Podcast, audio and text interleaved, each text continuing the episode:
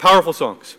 And, uh, and especially the last one, Channels Only, that last verse to me, I go, I'm going to read the last verse to you again and, and keep this in your heads because this is, in many ways, this is the sermon today. Um, so let this be the plate setter or the, or the thing that kind of begins to get your hearts into the place that I'm trying to speak about uh, today. It says this Jesus, fill now with thy spirit hearts that full surrender know, that the streams of living water from the inner man may flow.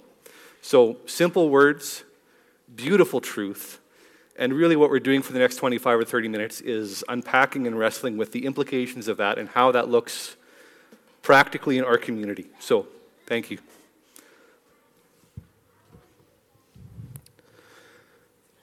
Okay, so as you can see, uh, we're taking time again today to look at our community covenant. Uh, so, what I want you to do actually, I'm going to invite you, uh, if you have a smartphone, along something that has access to the internet, uh, feel free to pull that out and, and to go to our website and pull up the Community Covenant. It's going to have a little bit more information there uh, than we're going to have up on the screen. So, so it's uh, a good resource to have open. Um, all you do is go to the menu, it's under Beliefs. Uh, Community Covenant is the page. So if you want to go there and check that out, that's going to be a good resource for you as we're kind of walking through this. Uh, and maybe while you're doing that, what I'm going to do is, is just briefly revisit or summarize the first half of the community covenant, the first four points, uh, which Darren covered last week. So these first four points speak about the church's commitment to you. And the word that he focused in on last week was opportunity. The idea that, that, that overall, what we as a church are looking to give you or we're looking to offer you is the opportunity to engage and to connect. We're, we're trying to give you the chance to do those things. We're going to hold those doors open for you uh, in whatever way we can. That if Pleasant Valley is a church that is functioning as it's meant to function, if we're acting or operating the way that we believe that God has called us to act and operate, then as a church body, it will be true that you have the opportunity to fellowship. That is, that this is a place that feels like home, where you can build relationship, where you can engage uh, in real community, where you can truly worship. And you'll have the opportunity to learn We'll provide you teaching in some form. And that takes place in a lot of different ways. It takes place with the Sunday morning sermon, it takes place during Sunday school, it takes place in small groups and other programs that we have. But you will have the opportunity to learn together in community. And it says uh, in the community covenant that it's guidance for daily living, which is to say, this is practical stuff. This is stuff that should and can be making a difference in your day to day lives. Third is you'll have the opportunity to serve. That is, if you want to get involved in serving in the church, there is opportunity for you. Uh, and Darren talked about the different gifts that each of us have. That's, that's sort of the biggest strength of the body analogy that Paul goes back to over and over again in the New Testament, is, is how it highlights that we're not all going to serve in the same way. We're not going to all participate and engage in the same way, and that's okay. In fact, that's actually a source of strength for us. It's essential for us to be functioning as a community by serving in different ways, by serving in unique ways that you've been gifted to. And so we as a church want to provide a variety of ways for you to get involved. And we've talked about some of those opportunities already this morning. But things like the Gem Lake work weekend or making coffee in the mornings or, or doing the art on the bulletin outside in the foyer, these are all opportunities to get involved. And, and there are many, many more that we have. And finally, you have the opportunity to receive spiritual care and nurture through the ordinances that we have, through the baptism uh, and communion that we do here, through visitation and prayer in times of need, in preparation for and during significant life events. I think of things like premarital counseling that we do that sort of fall into that category. And so today, what we're digging into is, the, is, is really, in many ways, the mirror or the flip side uh, of that coin. It's a natural extension if you're going to be a part of a church that provides fellowship and teaching and opportunities to get involved in spiritual care, then as a part of that body, you are a part of the church that is providing those things. You are a part of the church that is creating those opportunities for others. And so today we're talking about you. We're talking about what you individually are called to as a member of this community. It's all about what you're signing up for and what you would be held accountable to as we step into this covenant together. And if one were to look at the document a little skeptically, or if they were sitting on the fence not totally sure about this whole church thing, I could imagine somebody looking at this document, at this covenant, and going, That looks like hard work. You're expecting me to give my time and my money. You're expecting me to do work in regard to church growth. You're expecting me to submit myself to this body. You're expecting me to take on responsibility over and above my already busy life, over and above my already tight budget, over and above my already long priority list. And you'd be right, sort of. Actually, you haven't gone quite far enough. The, the, the, premise or the idea that I have my life, my busy life, my money, my needs, my time, and my priorities, and then over top of that, when I have time or energy, when I have space, then maybe I'll cram in some church stuff, or maybe I'll connect with God, or if I'm lucky and if I remember, I'll do these extra responsibilities or these extra things in a way that's got it all flipped around. Theologically, according to Scripture, that's a flawed premise. And when we talk about signing up for the community covenant, or when we talk more generally about living a Christian life, the core of our commitment to ourselves and to each other is actually far more extreme than that. The core of church and the core of Christian life, and this isn't about what Pleasant Valley is calling you to, and this isn't about what I am calling you to. This is about what Jesus is calling you to. This is about what Paul and the writers of the New Testament are calling you to. The core of it is not that you live sort of a normal North American consumer life, and then over top of that, you fit in or you stack on a law or a series of responsibilities or a series of expectations. It's this that your primary motivation, that your primary focus, that your primary driver is Jesus and his kingdom here and now on earth, and that everything you do in life flows out of that. A great piece of scripture for digging into this a little bit is, is Galatians 5. So, Paul is addressing a church here that's got it wrong. Uh, instead of living a life focused on Jesus, they're living a life focused on rules and regulations, and some are very for and some are very against, and you've got these two extremes, and the church is kind of falling apart. And in many ways, what Paul is accusing them of is distorting or twisting the gospel into something it was never meant to be. And in Galatians 5, it's a call to reorient themselves. He's been talking in the whole book, uh, throughout the whole letter, uh, about this distinction between faith that is trusting in the grace that Jesus offers uh, and the law that is trying to do it on your own. And in this chapter, he spells it out clearly. So, what I'm going to do is bounce around a little bit uh, in chapter 5 and just pick out some of the main themes because I think they apply incredibly well to what we're talking about today. The passage starts out like this It is for freedom that Christ has set us free. Stand firm then, and do not let yourselves be burdened again by a yoke of slavery. And that is slavery to the law, to the idea of, of obligations that we have to follow, the sense that we stack things, we stack rules on top of our ordinary lives in order to be good enough. And a few verses down in verse 4, it says, You who are trying to be justified by the law have been alienated from Christ. You have fallen away from grace. For through the Spirit, the Spirit living inside of us is key, not the law. Through the Spirit, we eagerly await by faith the righteousness for which we hope, for in Christ Jesus, neither circumcision nor uncircumcision has any value.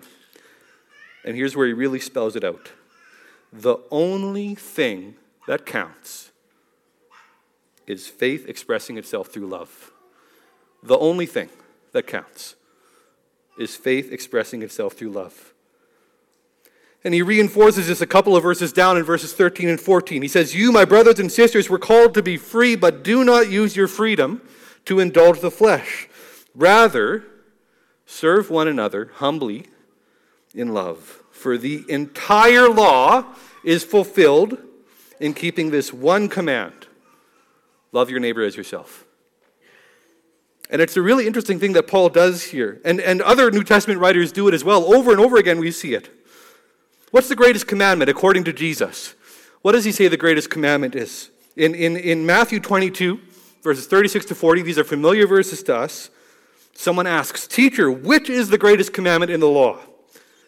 Jesus replied, Love the Lord your God with all your heart, and with all your soul, and with all your mind. This is the first and greatest commandment.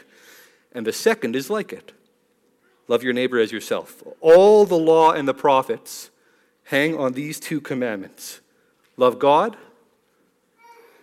love people. And, and Paul grabs onto this, but time and time again, he actually condenses it down to just that second part.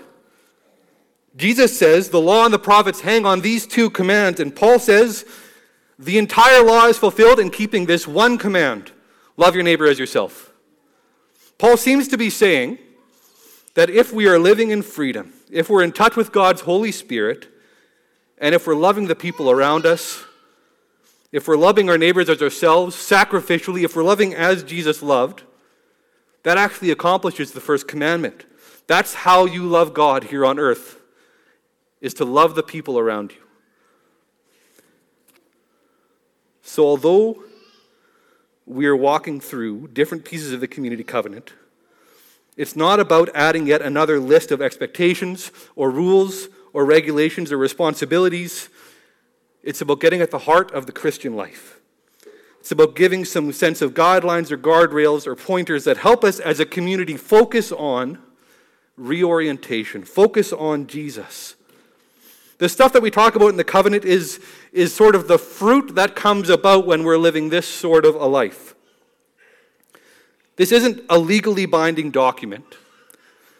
It's not some magical ticket into some sort of a club.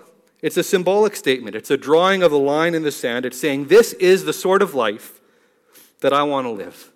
This is the sort of community that I want to be a part of, that I want to be supported by and contribute to. We do not live by the same rules that the world lives by. We operate under a different set of priorities. We're living in a different kingdom. And to sign the community covenant next week or the week after is not to say that you're perfect, that you've got it all figured out, that you're not going to make mistakes. Maybe you recognize that you're nowhere near this, but it's where you'd like to be, it's where you want to be. You're interested in taking a journey in that direction.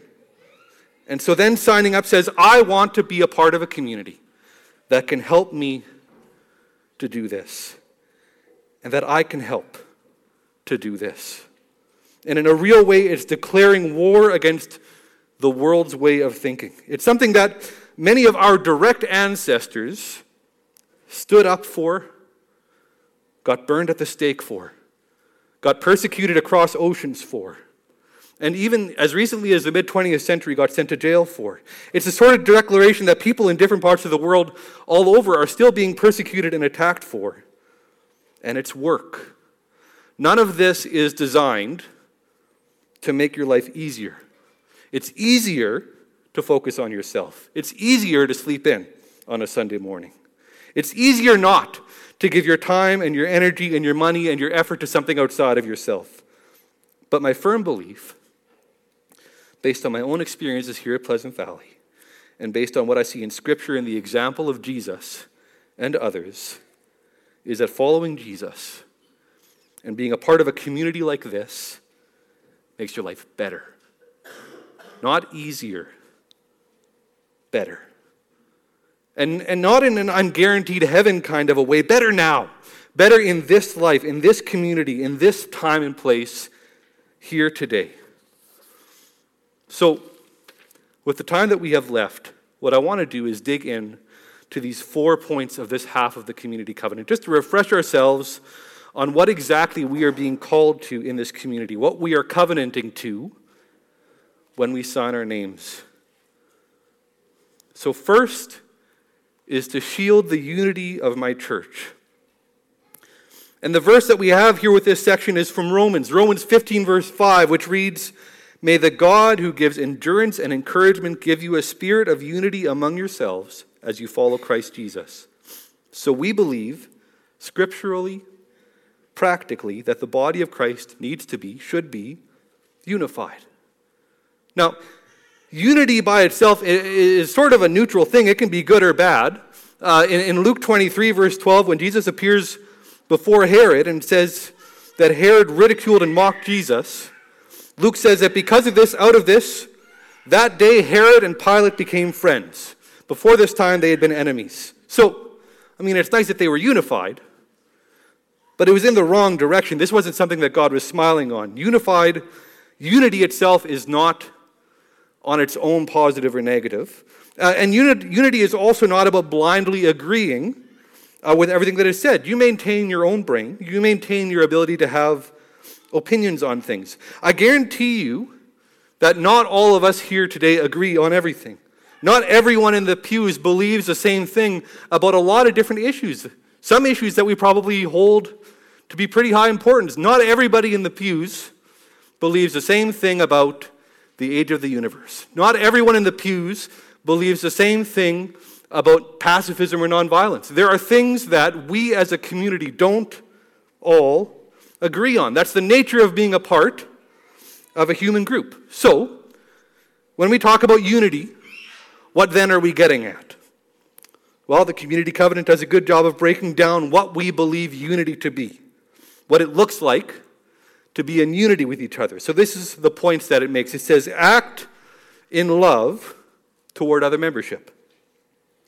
When we disagree, when we have concerns, everything should be done with a loving spirit and a loving tone. Uh, like the sermons that we had this summer from 2nd and 3rd John, truth should always be driving at and fueled by love. Second, refuse to gossip. It's simple. We don't talk around people or beside people or about people in ways that are hurtful or divisive. We refuse to gossip. Third, supporting and holding accountable and having confidence in the leadership. Uh, we actually changed the wording on this one in the last few years. It used to say, uh, following the leaders. In fact, I think if you look at our community covenant in the hall there, it might still say that on our most recent printing of it. But it's something that we've changed, and I think that this is maybe a better reflection of the commitment that we're asking you to, not to blindly follow, uh, but to support and to keep accountable and to have our backs. After my, uh, my third bulletin email this weekend, uh, I had someone contact me and let me know about an additional typo that still hadn't been caught. And when I kind of sheepishly responded to them and said, uh, uh, thanks for the catch, and I let them know I'd fixed it on the printed version, they simply sent back an email that said, We got your back. And to me, that's what it looks like. It's not blind following, it's, it's a willing to hold to account and to point out when there are issues, but it's supportive. The fourth is this accepting and supporting corporate decisions. So you're allowed to disagree, and you're allowed to have your own opinions, and you're allowed to engage in debate and discussion about these things. But when the church body has made a decision, you're called to respect that decision that we've made together. You don't have to change your mind. But as a part of this community and as a servant leader, we say together in this covenant that it's your responsibility not to intentionally be sowing seeds of division or dissent about those decisions. The next main point is this share responsibility for the growth of my church. So, here again, growth can be a little bit of a loaded word. Some of you maybe are very uncomfortable when you hear that we need to share responsibility for the growth of our church. You picture soapboxes on street corners. You picture handing out tracts door to door. You picture pushy or invasive or uncomfortable conversations. You'd rather just avoid that altogether. And yet, Jesus' call for us is clear. It's the last thing he leaves his disciples with before he goes Go and make disciples, build my church, feed my lambs. And so we include this here without shame, without apologizing for it. It's a clear call for us. But as we enter into a post Christian world, a, a, world that is increasingly moving past the church as a center of authority, we have to carefully consider how we engage with that call in this context. And if you've been coming here long, you know that we're not a numbers focused church. That's not really our primary motivation. We're not really an ego or status driven church. Being a small country church is kind of a part of our DNA. And some of us are natural evangelists, and God bless you, it's an incredibly important role. Some of you are amazing at striking up conversations in grocery stores and in hospitals and in Tim Hortons. You, you find it easy to have those sorts of conversations and start up talking about faith with people. That's a specific gifting. And not all of us are those people, and that's okay. But we believe scripturally that all of us are called to share responsibility for the growth of the church. And so, recognizing the broad spectrum of people that we have here, here are a few practical things that each of us can be doing that we believe that all of us are called to when we engage in this community covenant. First, praying for its growth. That is to say, talk to God about this. Pray that we can be a community that grows.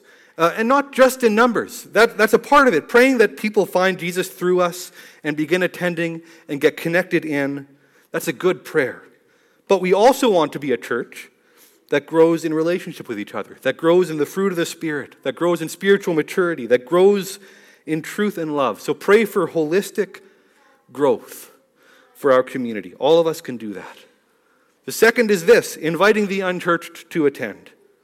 As we pray, a part of that prayer should be that we are developing an awareness and a sensitivity to those around us who could benefit, who need a community like the one that we have here, who need a place to safely engage with the life changing message of Jesus Christ, with the gospel.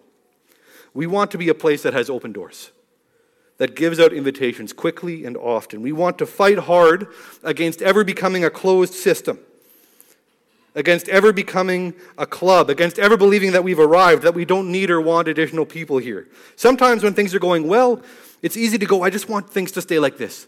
It's good, it's simple, it's safe, it's predictable. But as we live and as we pray and as the Holy Spirit works, we want to be ready and excited to share what we have here with people who are searching.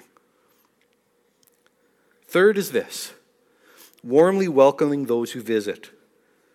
This is something that I think Pleasant Valley is uniquely gifted in. Does that mean we nail it every time? No. But I think it's something that we can humbly take some pride in as a sort of part of what makes our church unique or special. Uh, it's one of our strengths. We are a welcoming community. And so, as you join in with this community in this intentional, symbolic way through our community covenant, let that become a part of your identity too. Be quick to shake hands, work hard at remembering names. Make it clear that all are welcome at the table. It's something that we do really well, and it's an important part of how we accomplish the Great Commission in our own particular context. Next, we're called to serve in the ministry of our churches. The verse that we highlight here in this section is 1 Peter 4, verse 10, which reads Each of you should use whatever gift he has received to serve others, faithfully administering God's grace in its various forms. So we as a church commit to give you an opportunity to serve in the way that you are suited for. And as you sign this covenant, you are committing to take advantage of that opportunity, to step in in big and small ways. Not all of you are going to be on a worship team, not all of you are going to serve on a committee. But my understanding of the Holy Spirit through my reading of Scripture is that every single one of us, without exception, have been uniquely and supernaturally gifted to plug into the local body in some way. And until you are engaging with that call or that gifting, you are missing out on a piece of what it means to be the body. That's not to say that everyone needs an official title or an official role. That's not to say if your name doesn't show up on a volunteer list somewhere that you're failing. But all of us have value to give in some way. All of us have a role to play. Paul isn't talking to church leadership or to a committee when he says each of you should use whatever gift you have received to serve. He's talking to a local body of believers made up of the educated and the uneducated, men and women, children and elderly, Gentile and Jew, white and blue collar.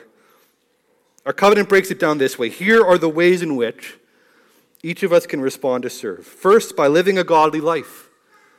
It starts with some homework. All of us are called to live a life that glorifies God, that seeks His kingdom first. And as we cultivate that personally, as we build that into our own lives, then by developing, or sorry, discovering and using your gifts and talents. And I love the way that this is phrased. A part of your role here as a member of this community is to do some detective work on yourself. To ask and to process and to look at your own life and to go, what am I good at? What do I love? What do I notice? What captures my heart? To develop an understanding of your own giftedness and then to find a way to plug that into community. Third, by developing a servant's heart. Jesus washed the feet of his disciples and then said, A new command I give you love as I have loved. And that's an interesting statement because, of course, the command to love others is not a new command. It's all over the rest of Scripture, it's all over the Old Testament. But the newness here that Jesus was talking about was the way he loved, was a radical servant heart, was the willingness to wash feet, was the willingness to sacrifice, to become humble in your love. And we're called, as Christians, as Christ followers, to serve with that same humility. Finally, by serving for God's glory and not man's praise. So I mentioned before that PV isn't a church with a big ego. It's not really how we operate. And we've been blessed to have a leadership team uh, and a pastor in Darren that for years has modeled humility uh, in the way that they lead, in the way that they work. It's something I think we do well here again. And it's something that we want to continue to cultivate and grow together. The glory is God's. We're not doing this for prestige or for awards. We're doing this because it's right and because it's good, and because it draws us closer to our Creator and our created purpose. Finally, we're called to support our church in practical ways. We believe that each of us are called to be part of the church through giving in practical, tangible ways. And we have three simple points here by attending faithfully, by serving where possible, and by giving financially. And again, I hope, I hope the theme is becoming clear as we go through this. Not all of us are called to give in exactly the same way. Not all of us are called to give in the same amounts. We're all going to go through seasons where we can give more and we can give less, where we can be generous and supportive and where we will need support. But all of us are called in some way to contribute to what Paul speaks about here in the reference verse, where he talks about the body of Christ held together by every supporting ligament, growing and building itself up in love as each part does its work. All of us have a practical, real role to play in the church. I want to close with this. There's a famous anthropologist. Her name was Margaret Mead. Uh, she was incredibly influential in the field of anthropology through the 60s and 70s. She was a bit controversial as well, but, but maybe because of that controversy, she, she ended up uh, giving a lot of lectures, a lot of media appearances. She wrote a lot of books. And at one of those, I think it was a university lecture, during a question and answer period, she was asked this question What is the earliest sign of civilization that you have found? What is the earliest or oldest artifact or relic that you have dug up that indicates to you this was a community of people. This wasn't just people that happened to be living in the same place. This was a group of people who were connected to each other. And the expected answer might have been a clay pot or, or, or a fish hook or a grinding stone or some sort of infrastructure or some sort of form of government or currency or something. But this was her answer, and I think it surprised people there. It certainly surprised me when I read it. She said she believed the earliest sign of civilization was a healed femur. The femur, of course, is the thigh bone. And in a society based on hunting and gathering, a person with a thigh bone that was broken would be completely unable to care for themselves, useless to the group. Mead explained that no healed femurs are found where the law of the jungle, where survival of the fittest reigns. You don't find it. Someone with a broken femur would simply be allowed to die. But a healed femur showed that someone cared. Someone had to hunt and gather food for the injured person until their leg healed. Someone had to provide care for this person who couldn't care for themselves. So, this is what I think of when I think about our community covenant. When anthropologists travel over southern Manitoba in 10,000 years And when they dig up our civilization, and when they get to Pleasant Valley EMC, may they find many healed femurs. May our legacy be one of supporting each other, of lifting each other up, of unity and of growth and of servanthood and of support. I'm excited to put my name down next week on this document together with you to do the hard, good, better work of growing together in that sort of a community. Amen.